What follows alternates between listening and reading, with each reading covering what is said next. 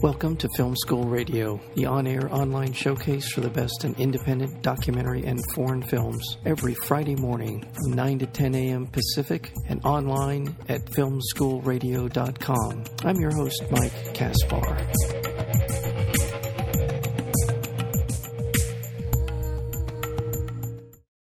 We have with us today the uh, the director of this wonderful documentary called uh, A Good American. Let's describe what it is, but we're going to be speaking with Friedrich Moser in just a second. Uh, the explosion of information in the digital age left government agencies like the NSA struggling with bureaucracy and technology to keep up with the changing times.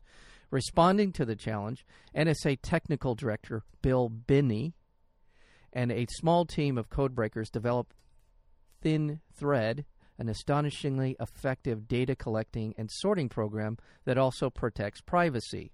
Despite its success, Thin Thread is discontinued just weeks before 9 11. And that's going to be the. I'm going to leave it there because there's just so much more to this documentary, and it's such a well done documentary. Not only is it information rich, but it's also beautifully shot. The the interviews in it are just eh, wonderful interviews, but as well just just from a cinematic point of view, very very well done. So I'm proud and honored to have with us today director Friedrich Moser, the director of A Good American. Friedrich, welcome to Film School.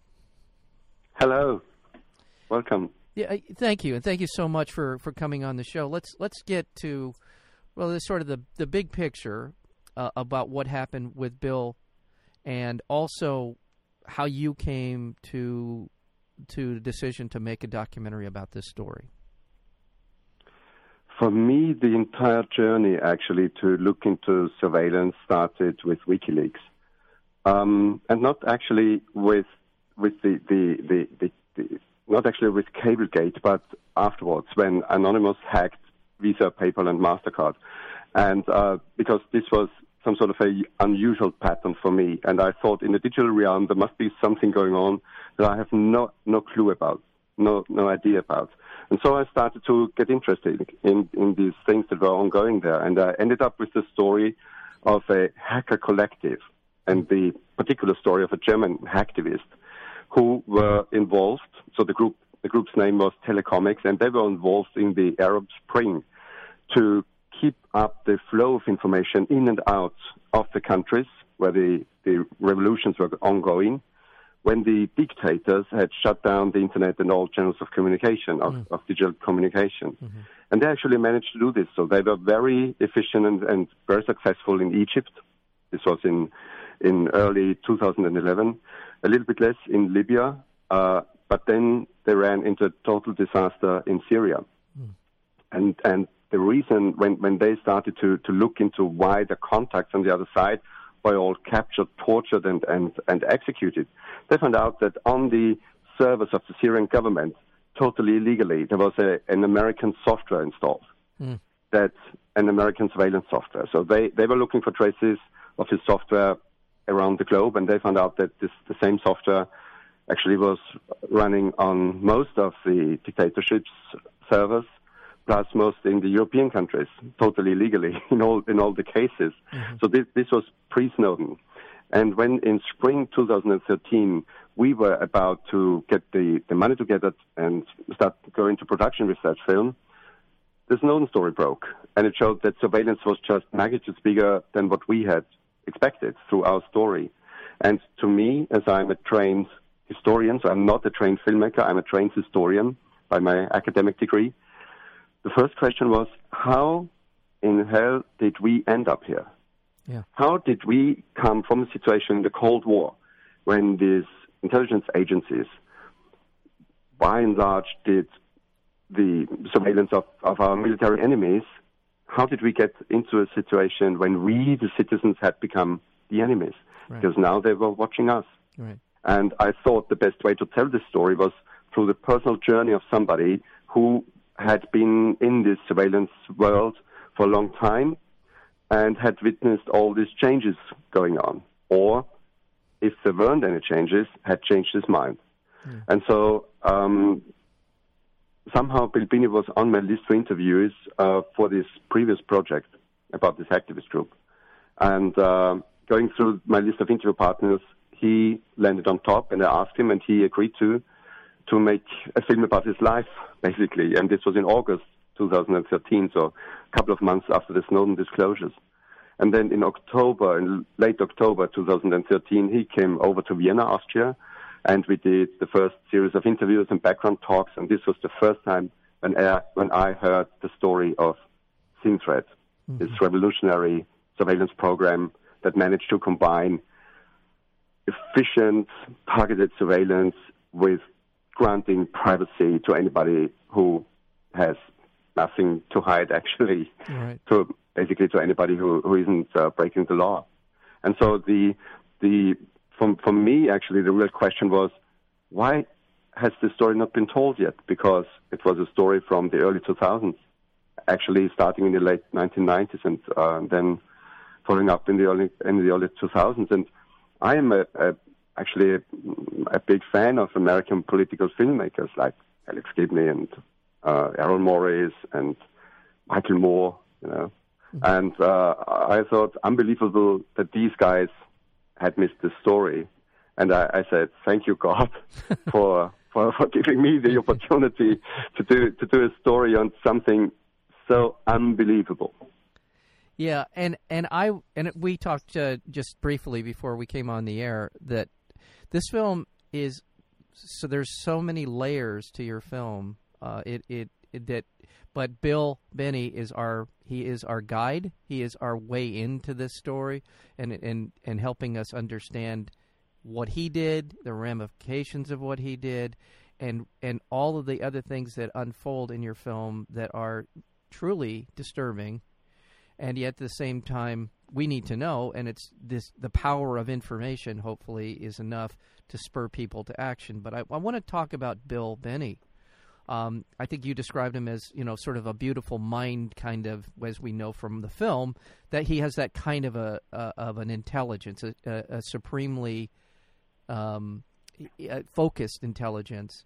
Tell us a little bit yeah. about him and his background.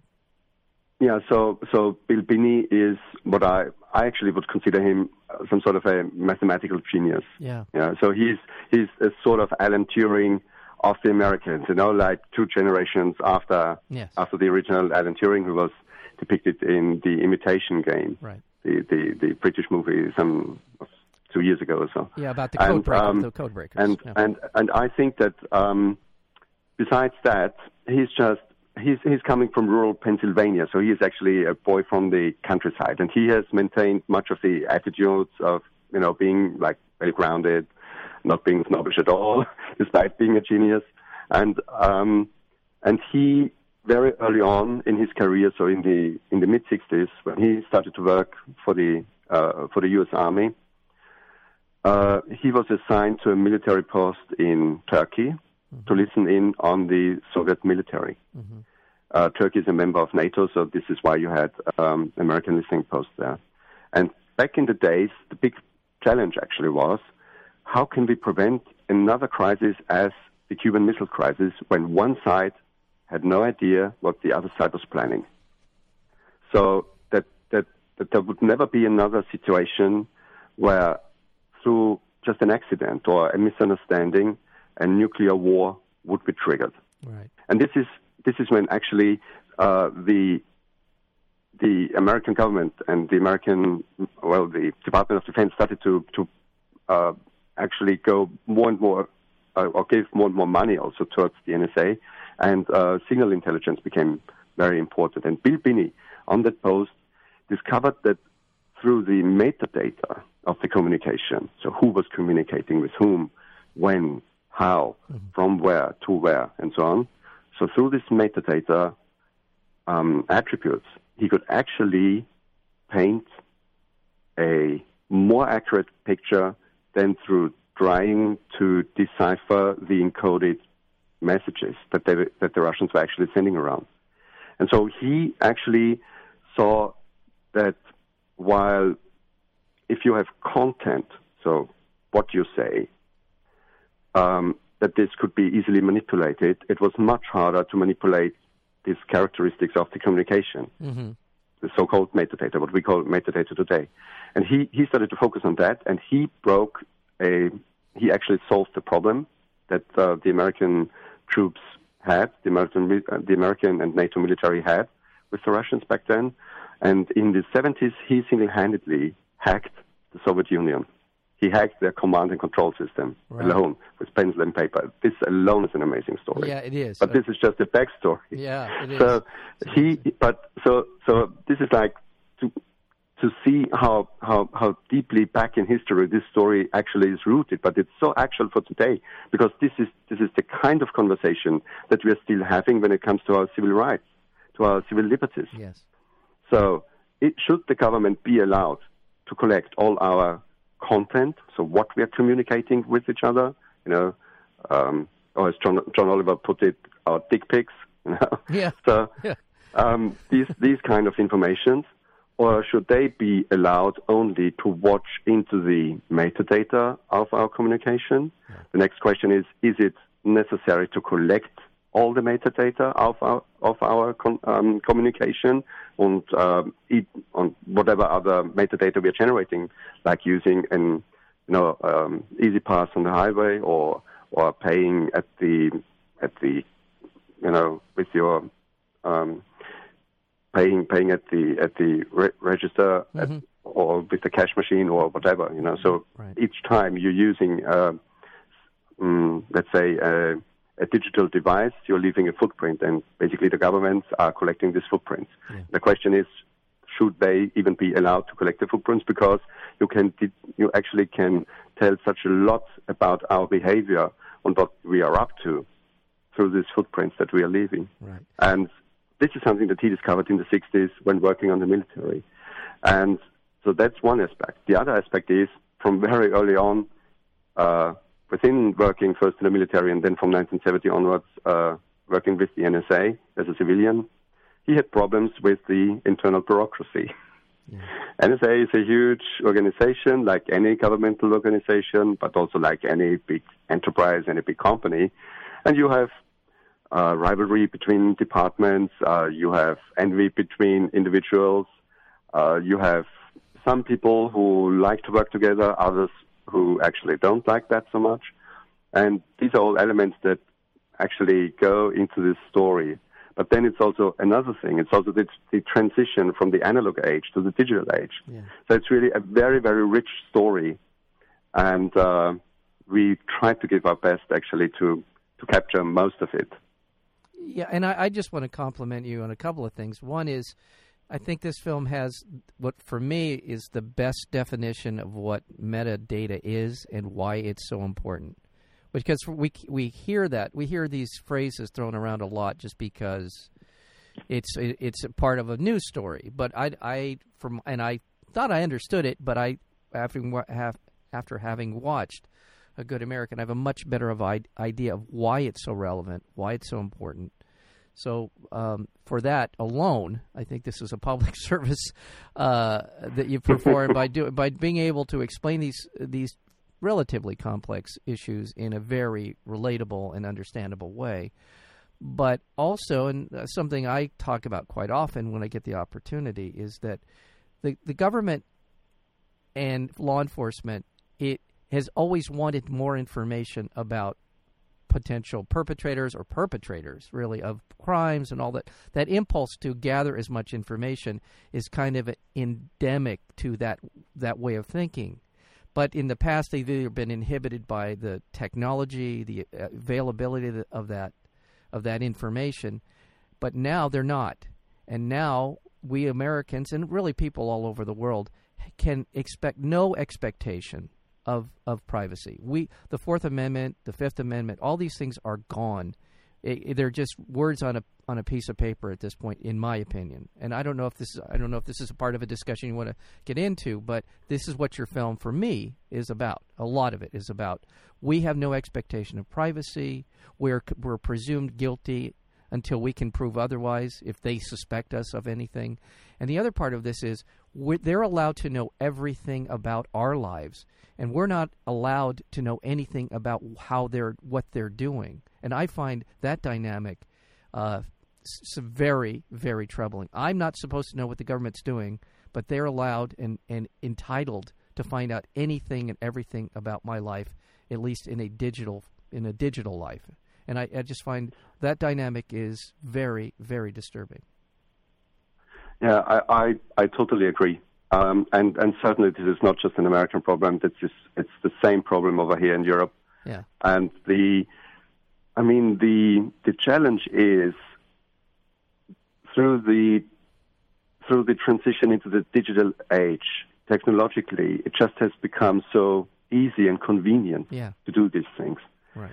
And so one of the arguments pushed forward by those who want to expand these surveillance powers and the, you know, the kind of data, I mean, big data mining actually means you are doing data farming. You're Yeah. doing the farming of data of real people, Yeah. you know, in the real world. Pushing forward, try to explain to us, look, the, the digital age and the, the, the digital realm, the, this space that is opening up here with the internet and, and digital communication, that's just something completely new and different, and we should treat it with, you know, as something new and different um, in regard to how the laws were and how the rules were. I'm totally opposed to this. I think our our digital selves and our digital life is just an extension of our ordinary physical analog life. hmm And of course, to this extension, the same rules and protections apply that have ever applied in our democratic societies, in our societies where you have a rule of law. And, and I think this is, a, this is a, a conversation that is not really happening because it actually, I think it really goes down to how do we treat, how do we treat um, this new space that we are opening up through digital devices. Is it something that is internal to us? Is it something? Is it something that really uh, is a part of ourselves and our identities and our personalities, or is it something different? Is it abstract? Is it just data? And I think it's not. I think it really belongs to us. And, and this is why it is so crucial to fight back Yes. against those who want to basically milk us eternally. I've, I've spoken to, an, to a tech engineer recently, and he said, you know, one of the problems in the, in, that we are facing now is we have some sort of new proletariat coming up. Like, you know, like back in the days when you, if you look at the Manchester style liberalism in England, or the, the era of industrialization in, in the US and also on the continent, in Europe, um, where people had nothing except the workforce. Today, it's like you have some people being so cut out of society that they have nothing left except their data. And I think, and so he, he basically said, we have to fight to protect at least these properties that these poor people have Yeah. In order to not basically eliminate them from the societal issue, uh, tissue. Yeah. And, and I, I actually agree with that. Yeah. Um, I, I think we are getting into very philosophical discussions with, uh, on the one hand, but that have very deep and, and dire consequences in our practical life. Right. And uh, I, I hope that my film manages to spark some of these discussions. Yeah. I mean, of course, there is this one discussion: would this program have prevented 9/11 or not? Okay, Right, right. that's that's somehow open, and uh, I don't want to answer it. Um, but but I think it's much more richer. It's about what happens to the ethics. What happened actually to the ethics in the transition or during the transition from the digital age to the uh, from the analog age to the digital age in the U.S. military, in the in the in our Western intelligence agencies. Right. And I think that's something that's that's a that, that's a really tough question to ask, because as you say, they know everything about us, and we are not supposed to know anything about them.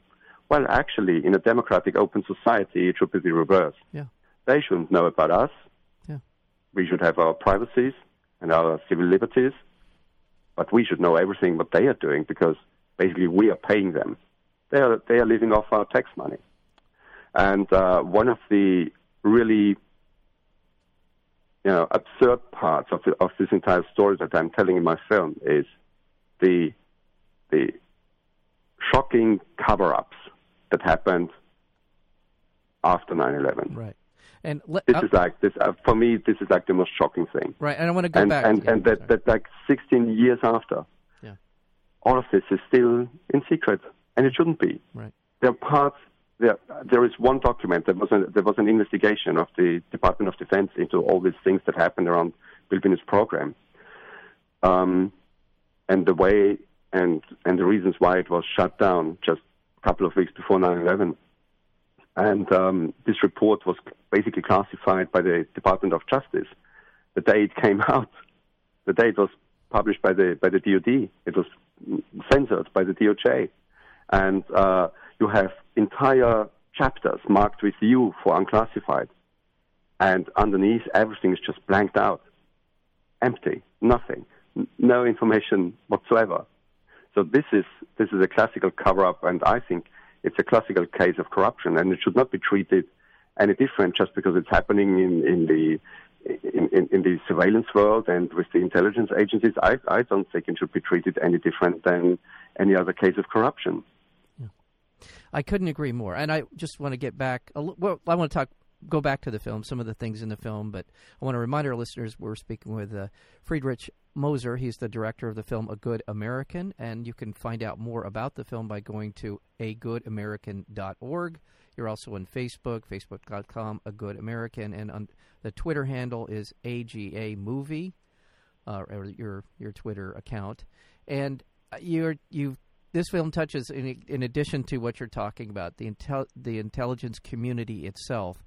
And uh, Bill Binney I love that that you open the film with Bill Binney saying I am not a person who's predisposed to kill myself.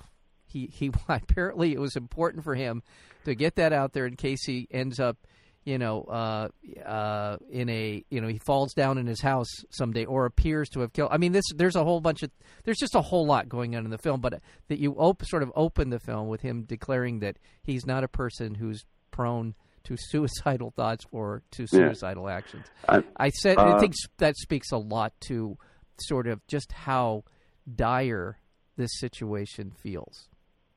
Yeah, this this was actually when he first met with uh, with his whistleblower attorney, Jesselyn Radack, Yeah. and uh, and I think since he went public in 2011, um, I- think since then the risk has gone.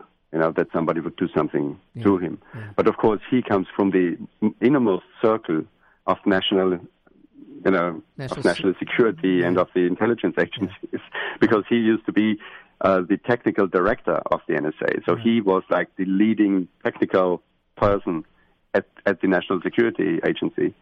And so he knew also the guys from CIA and he knew about Black Ops and he, he knew that he knew some guys who were doing this kind of jobs. Right. Yeah? Right. So of of course, of course, he was he was afraid back back then. I don't think that anything, or I mean, no, never never say say no. Yeah, but uh, yeah. I think from for us it was important. So for me as a director, because well, well, let's let's phrase it differently. When we had this tremendous amount of stories, uh, we needed to find a way through it and we needed to to find a focus, and this took us a long time, honestly. Yeah. I think this took us like half a year only to find the focus. So we already had some scenes edited, uh, but then in setting the focus and say, okay, that's that's the direction we want to we want to to to guide the the viewer through this uh, array of stories and story layers. Um, this was a tough choice, and um, we had many discussions. But then in the end, I said, no, I actually want to have these these two beginnings. the first one with 9/11, and the, the second entry is basically him being at risk Yeah. because it opens up two different story layers early on, which allows us to switch between them as we go forward in the film. Yeah, yeah, um, and also, like, in addition to all of this uh, remarkable story of Bill Binney and the, his colleagues and the development of Thin Thread and how innovative it was and how it, as you described, you know, in the Cuban Missile Crisis, we came as close to annihilating the civilized world as we have ever come. In fact, it had not been for the actions of many unsung heroes, including some Soviet submarine commanders who were under the impression that they were at war, and it had not been for the actions of a particular submarine uh, commander, they would have launched a nuclear attack on the United States. So, so that proximity to the apocalypse has given a lot of people reason to try to figure out how to make sure that never ever happens again. But in addition to that, we also talk about the NSA, and, and, which up until a few years ago we were told didn't exist, let alone know anything about it. So there are so many things going on here, and this scandal, as you described, and also the other scandal which barely gets talked about in this country, which is extremely important, and that is the privatization of our intelligence gathering capability in this, in this country. We are farming this out to corporations who can turn around and sell it to other people, and or I mean, there's all kinds of things that could happen. But the fact is that most people assume that these are government secrets, when in fact a lot of this is corporate pri- proprietary secrets, and w- over which we have no real control. And if I'm exaggerating this, uh, Friedrich, let me know because I, I, I think that there's just no. I, I, I actually think you're totally right. I mean, the outsourcing is a real problem. Yeah. The interesting part, the interesting story behind the outsourcing is different, however. Um, there is a very good book which is called Spies for Hire. Uh-huh. It's from the mid 2000s or from the late 2000s yeah. by Tim Shorrock. Uh, he's a an investigative journalist in Washington D.C. And he, he was putting together material about all these outsourcing processes because he found it interesting. And the and um, the origins actually were not that they were planning to to outsource this in order to avoid public scrutiny but it happened because of the success of the Cold War and uh, our publics, both in Europe and in America, thinking that now we had to sort of cut back on the military expenses. Yeah. But then you had all these these small wars popping up everywhere. Yeah. So in our neighboring country, so I'm I'm from Austria at this in the center of Europe, but uh, our neighboring our neighboring country Yugoslavia ended up in a bloody civil war, mm-hmm.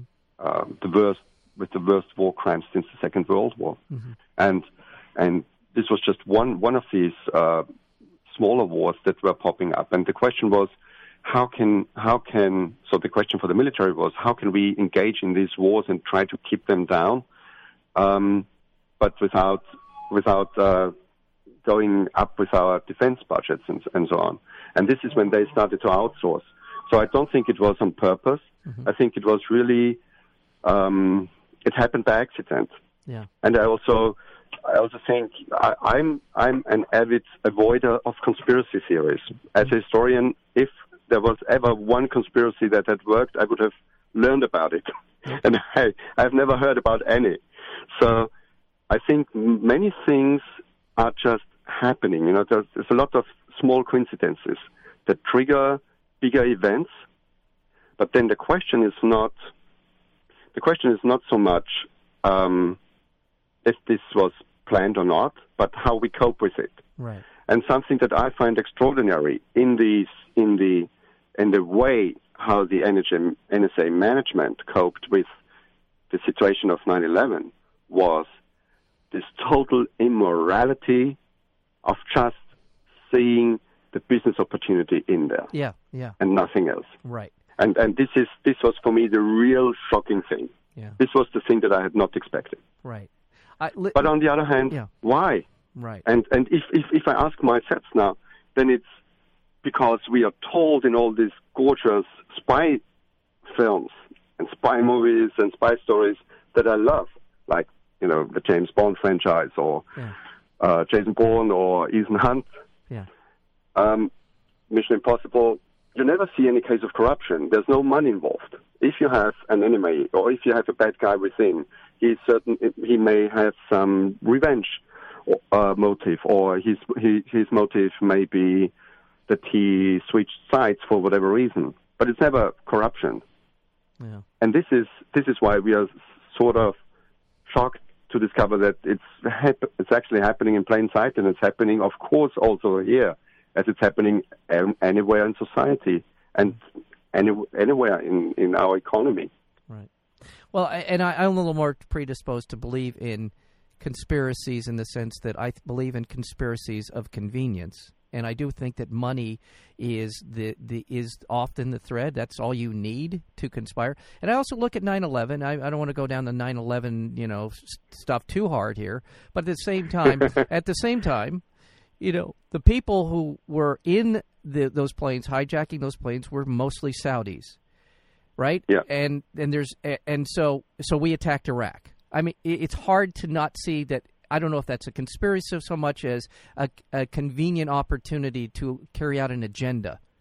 Uh, and yeah, so, I, I actually think it was a convenient opportunity, and I think Dick Cheney would have waited for any other convenient opportunity, right. you know, like uh, right. a plane being downed or whatever. Right, but but In, but yeah. but where the conspiracy for me comes in, I agree with you.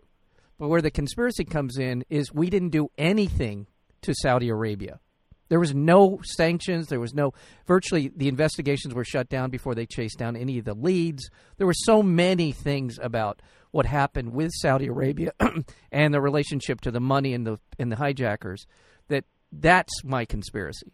Somewhere along the line, somebody made a decision Yep. not to find out, and so that is for me. Now that may be the you know this full blown conspiracy, but at the same time, politically, economically, oil wise, whatever it is, that's a conspiracy to me. That defines a conspiracy. So that's just I just want to make sure I you know get that out there. But uh, uh, yeah, No, I, I mean, I, I actually agree. You know that that these 28 pages took so long to be disclosed Yeah. is a shame. Well, and they It's, and, it's and a those shame, and and it's and it's a betrayal to the American people. Yeah, and those leads were not followed either. They they they got they took a whiff of some of those particular connections to actual officials in Saudi Arabia and just backed away. So I, again, I'm yeah. All right, we don't. I didn't want to get caught up in that. I'm sorry, didn't mean to do that. But I, I want again, once again, and I, I, I you've, you've been kind enough to spend uh, a lot of time with me today. So I, I thank you for that. But I also want people to know about a good American and Bill Binney and and his story and his genius and his patriotism and and how this is such a great thread to be pulled on to get us into your story, uh, this bigger picture story. It's a remarkable documentary. I'm I really truly uh, very impressed with it. And for those of those people who are into documentaries, I would recommend, along with A Good American, see there's a film called Secrecy, which was a terrific documentary about this kind of stuff, as well as uh, uh, uh, you mentioned Gibney, and I, I will say uh, um, uh, Zero Hours or Zero Zero Days. Pardon me, Zero Days is another. Is, one. yeah. Zero, those Yeah, you watch ab- the ab- about Stuxnet, which is also about you know somebody messing it up, and then yeah. and then and then you're ending up with a huge problem. Yes. Yeah. So those three documentaries I strongly recommend, but this documentary is going to be in theaters here in Los Angeles on February 10th. You were talking about uh, uh, a screening that you're hopefully going to have. Go ahead, tell us a little bit about that screening that you're hoping to to get, or or is it something um, you're far enough I- along to I talk have-? I, I have been uh, trying to find ways of using this story for political action Yeah. uh, since basically the first the first shoots in 2014, Right. and so I got connected through political people, political anti-surveillance people, uh, or privacy activists in Berlin, to the producers of of Oliver Stone's film Snowden, which I think is also a very good film Yeah. in exposing how it actually works, how surveillance actually works. And um, and then so we got together somehow, and then I managed to get Oliver Stone on board as, exec, as executive producer of our film, and I'm really very honored because I've been a fan of his work for a long time. Yes. And uh, we are trying to set up a screening to get uh, with the Q&A together with him in LA for the 18th of Of uh, February. So this is this is what we're working on, and uh, should be confirmed within the next days. Mm-hmm. I'm very much looking forward to this. Well, actually, I have to say. Well, excellent. Well, so you would be coming to the United States for that. It sounds like I will be coming for sure, and um, I'm also working on uh, on new stories where part of part of the interviews I will be doing in the U.S. and um, other parts in Europe, and then I have the next big big story, which actually will will bring me for a longer time to California. I, I found I met the guy a year and a half ago who found a way to reverse climate change. Okay, and that's, that's the next big story. wow, I'm working on, and I I'm so much looking forward to it. It's going to be so beautiful because I'm I'm actually I'm I'm doing the cinematography myself. Oh, fantastic! Um, I've been working with with um, the red camera from since actually when it came out in 2007 2008 and I'm I'm a huge fan of. Um, this is now getting a little bit more geeky. Well, that's okay. this is film school. Of, this you know, raw footage yeah, and and, yeah. this, and the possibilities you have in post production to work on that yeah. afterwards, also for documentary purposes. And and so this is going to be huge. This is going to be a very beautiful film as well. Well, you're well very much uh, looking forward to it. Well, very good. and A Good American is a beautiful film to look at, and I love the uh, the graphic that you use in the poster, but as well as in the film. As a, it's just a great visual for us to understand what Bill was talking about in a way that we can understand. And so much about this film is for everyone. Anyone you don't need to know a lot about uh, intelligence gathering or any of this. It's just a solid story, well told and uh, I want to thank you so much. Uh, and come back, come back for whatever project is you're you're you're you talked about uh, to come back and, and tell us. And I'd love the opportunity to uh, have a conversation with you about that as well. Absolutely. Thank you. Thank you for having me you, in your show. Yeah, you are so welcome. And again, the film is called A Good American, and the director is Friedrich Moser, and he has uh, been kind enough to spend uh, some time with us today here on Film School. Thank you so much, Fritz. Thank you. Bye. Take care. Bye.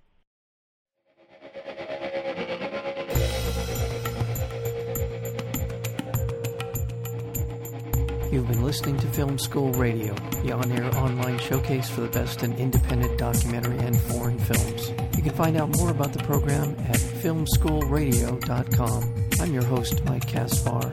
Thank you for tuning in, and we'll see you next week with another edition of Film School Radio.